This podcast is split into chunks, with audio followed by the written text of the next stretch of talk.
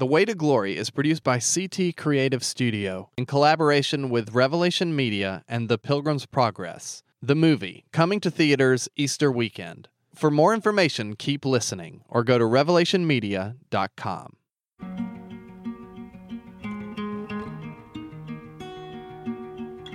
A world away and still not far. Like fabric woven into ours.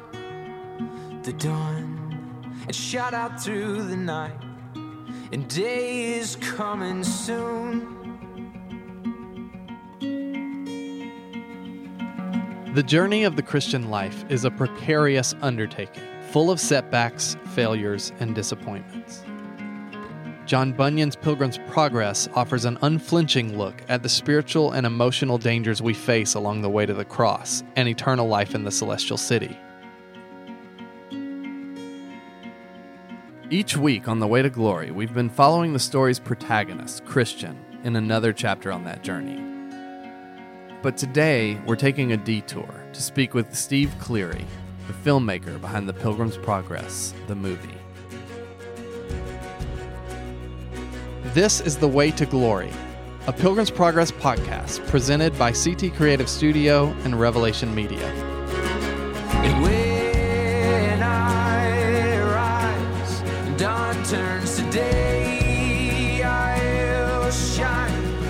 Bright as the sun.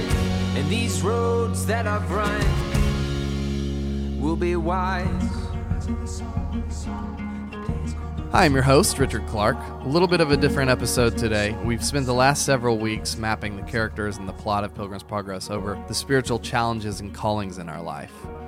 And when you're doing any creative project, it comes with its own twists and turns. The Way to Glory hasn't been an exception, really. I found myself not only appreciating this book as an individual Christian, but also relating to the pitfalls, surprises, and victories through the art of narrative myself, even with the medium of podcast rather than prose. Not everyone is creative professionally, but we're all made in the image of our Creator God. And it's clear that even believers more inclined to appreciate straight nonfiction find a deep well of encouragement and hope in this allegory. Maybe no one has drawn for those waters more than Steve Cleary.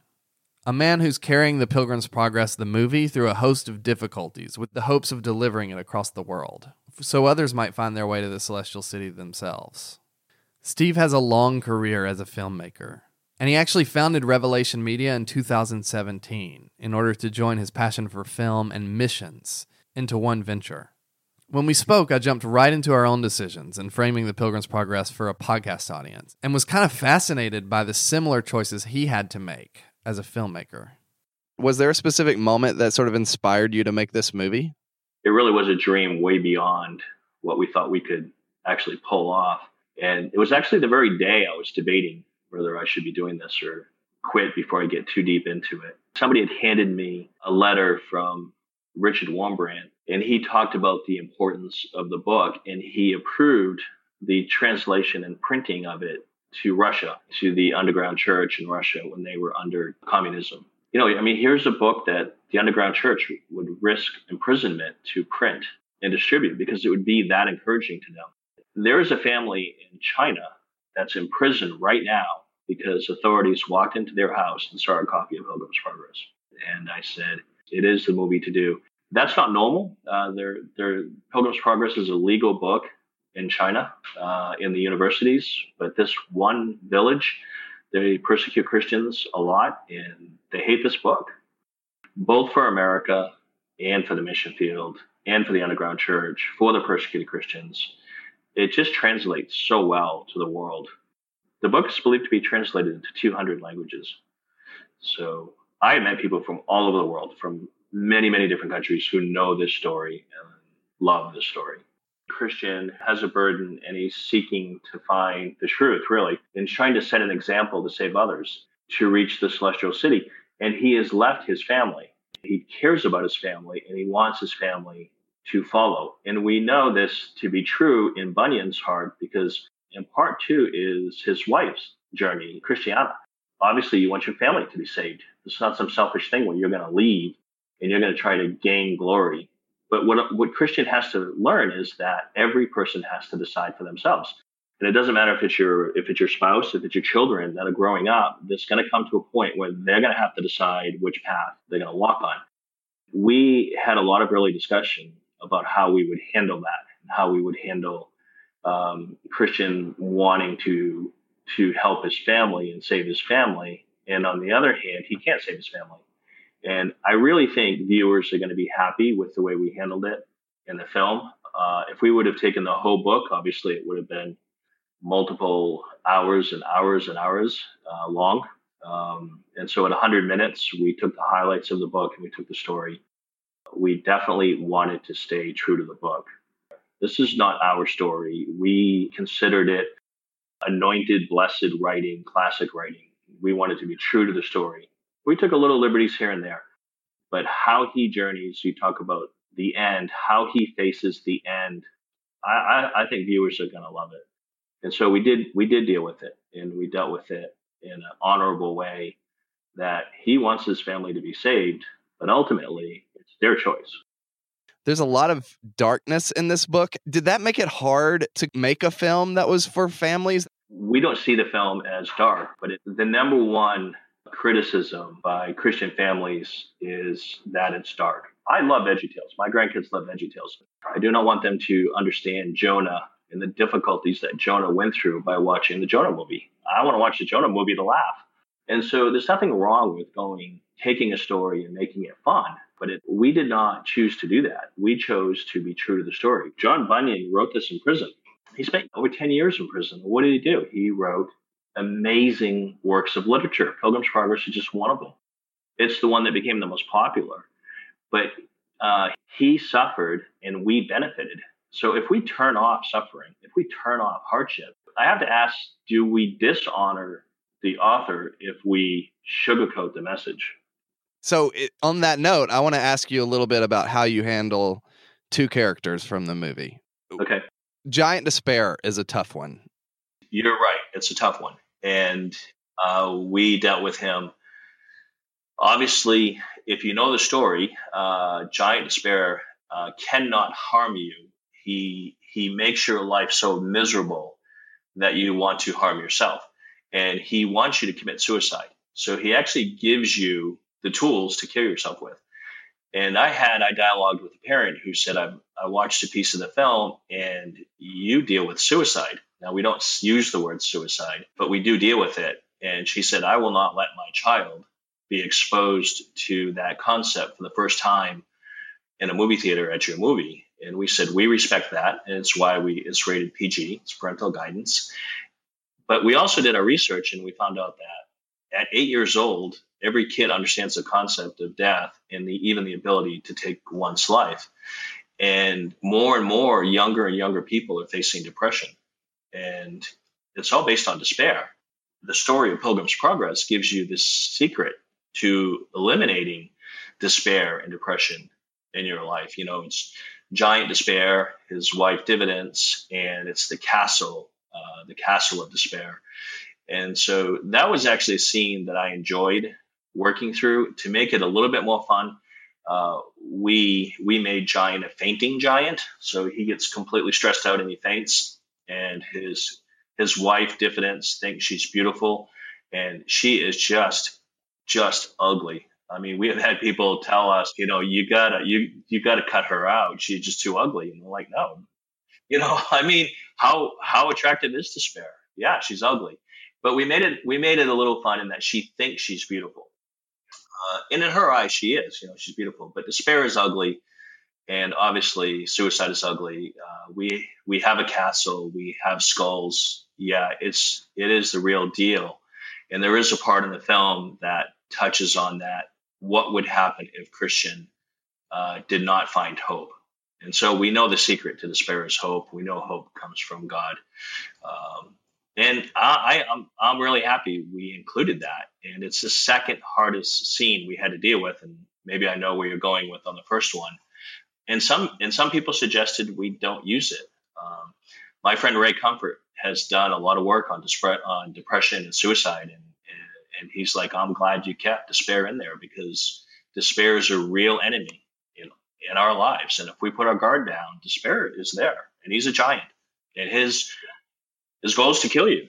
Yeah, I'm actually a little bit shocked that that it's in there to that extent, right? Like I uh I think I was assuming this would have been a, a more sanitized version of the story. The more I was producing the podcast and I was uh I was I'm just like you know how much will the stuff we're talking about the, in the podcast itself like the characters we're talking about how much will it, it align with what is in the film but it's fascinating to me that um yeah that you just you decided to go there yeah we and we actually picked a harder one too mm-hmm. um and a lot of the team was like you can't do that.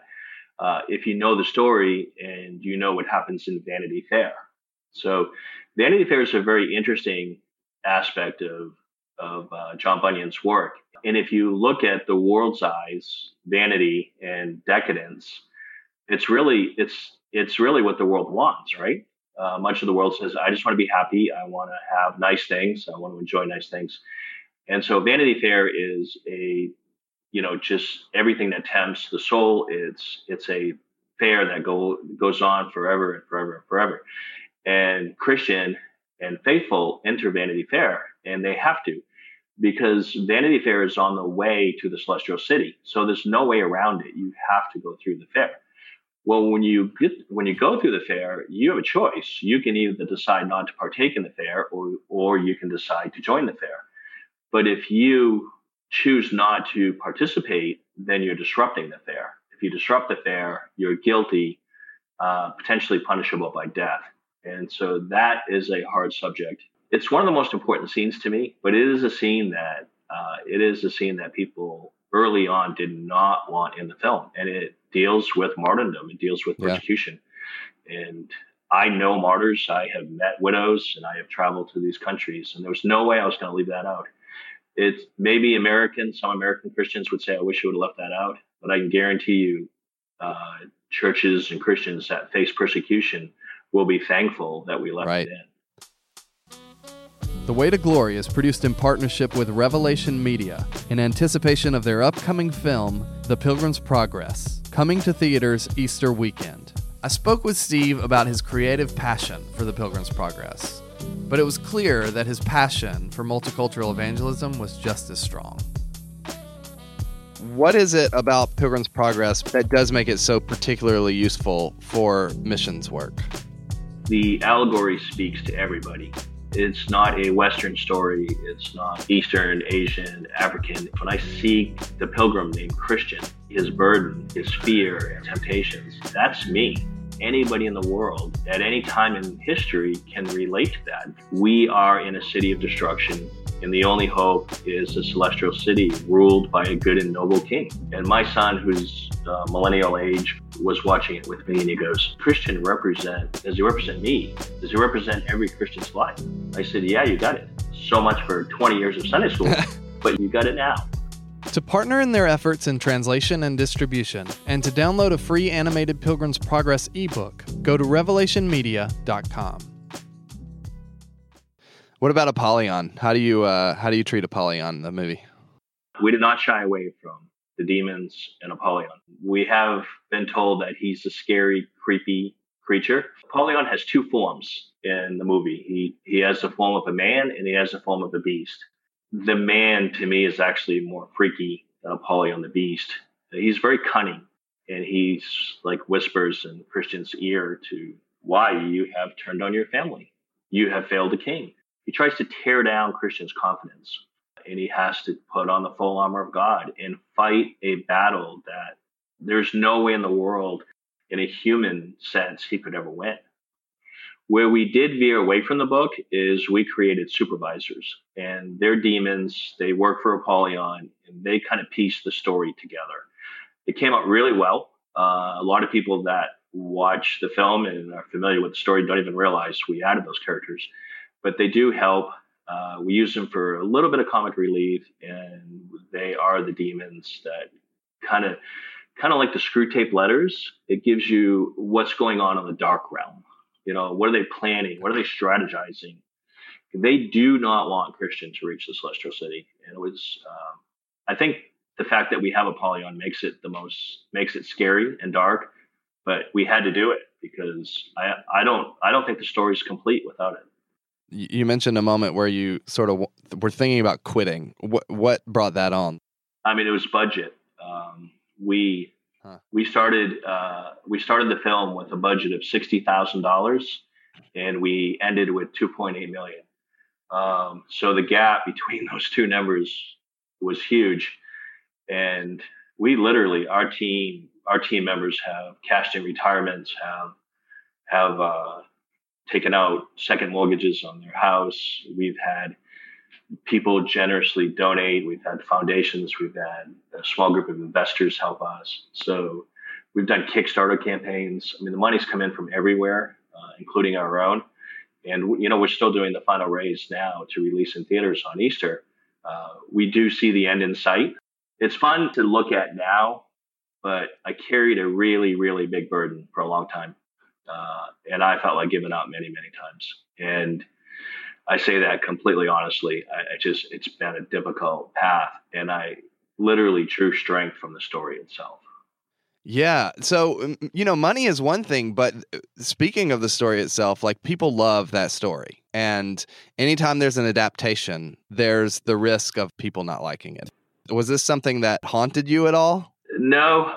I really think we got the story right. I really think the script is right. I'm proud of it. So what haunts me is is I want the animation to be worthy of the story. You know, Jon Erwin will will sometimes sneak out of his own screening. Uh, he can't watch his own work, and I can tell you, I know exactly how that feels. Um, and I want to just, I usually just sink lower in the seat and hope nobody recognizes me. So yeah, if you want to, if you want to compare us to to Pixar, you know, there's plenty of there's plenty of criticism to be had. But what are we going to do? I mean, you know, we showed it to people overseas, and they're they're like got tears in their eyes, saying, "You're going to give us this film for missions?" I mean, do we do we put the bar so high that we stop attempting to put a film out there? Um, so I don't know. It's a hard one. I mean, you're really on a. You can probably sense it's a difficult subject for me. Um, I don't like doing mediocre work, and and the film is not mediocre, but the animation is. I mean, it just is. And my own team would be pounding me over the head if they could hear me. They tell me to stop saying that. Um, but I wish I could do it better. But I tell you, if somebody gave me $20 million and said, here, make a film exactly the way you want it, animated, I wouldn't do it. I would say, nope. I said, I'll make four just like Pilgrim's Progress. Because you want to know what? Because what's a B to you is an A plus to them. And they're the ones that deserve the content. You know, we, we probably made 40 movies in the US before we make one for the mission field. Um, I'd like to see that change. I'd like to see other people step up and and make a high quality film for the mission field. If you want to, if you want to look at it, Jesus film is not a great live action film. I mean, how many of us are sitting at the edge of our seats, you know, with with the acting in Jesus film? But look what that film has done. I mean, it's impacted billion billions of people. Um, but if you put it in American movie theaters, what would Rotten Tomatoes do with that film? You know, they probably give it a 10. Uh, the critics would come out everywhere and say, you know, it's horrible acting. Um, but I respect what they did. I respect what they did with it. Um, but I'm very, very proud of our script. I'm very proud of the of the way we've presented the characters, and and I'm very proud of the fact that we have not sold out. Meaning, we still own our film and we still get to give it away for free every day, and we do. Uh, I was in contact with the Salvation Army this morning about how we can put a copy of it in every Salvation Army center worldwide. Uh, we're going into uh, a school system in the Philippines. We're going on TV on Easter weekend in Iran, and we estimate 6 million viewers in Iran alone over Easter weekend. We're doing a tour in Cuba, um, and we're I can we're going sending missionaries into Nepal uh, in through Christian and uh, Hindu areas to show the film. They love animation and they love this film, and they're not the critics that are going to criticize, you know, uh, a running sequence in the animation that you know looks looks a little off because we didn't have the budget to to tweak that the way we would have liked to. What do you think the potential is for the impact that this movie will have? So, for the American audience, I want to keep the story alive. I want to mm-hmm. see generational impact. And I love seeing a grandparent and a parent and a grandkid sitting together watching the film. And I've seen that time and time again. And those are my favorite comments because the, the five, six, seven year old grandkid is like, yeah, when he beat up those demons, you know, I love that part. Or it was a little scary. I closed my eyes and we get different comments from that age group. And the parents are always like, "This is like the real Christian message. I mean, you're not sugarcoating anything here, are you? This is this is like the real deal." Because Bunyan's story is not an easy story. And then the grandparent is just smiling a mile wide. I mean, why wouldn't they be? Their kid and their grandkid, they see legacy.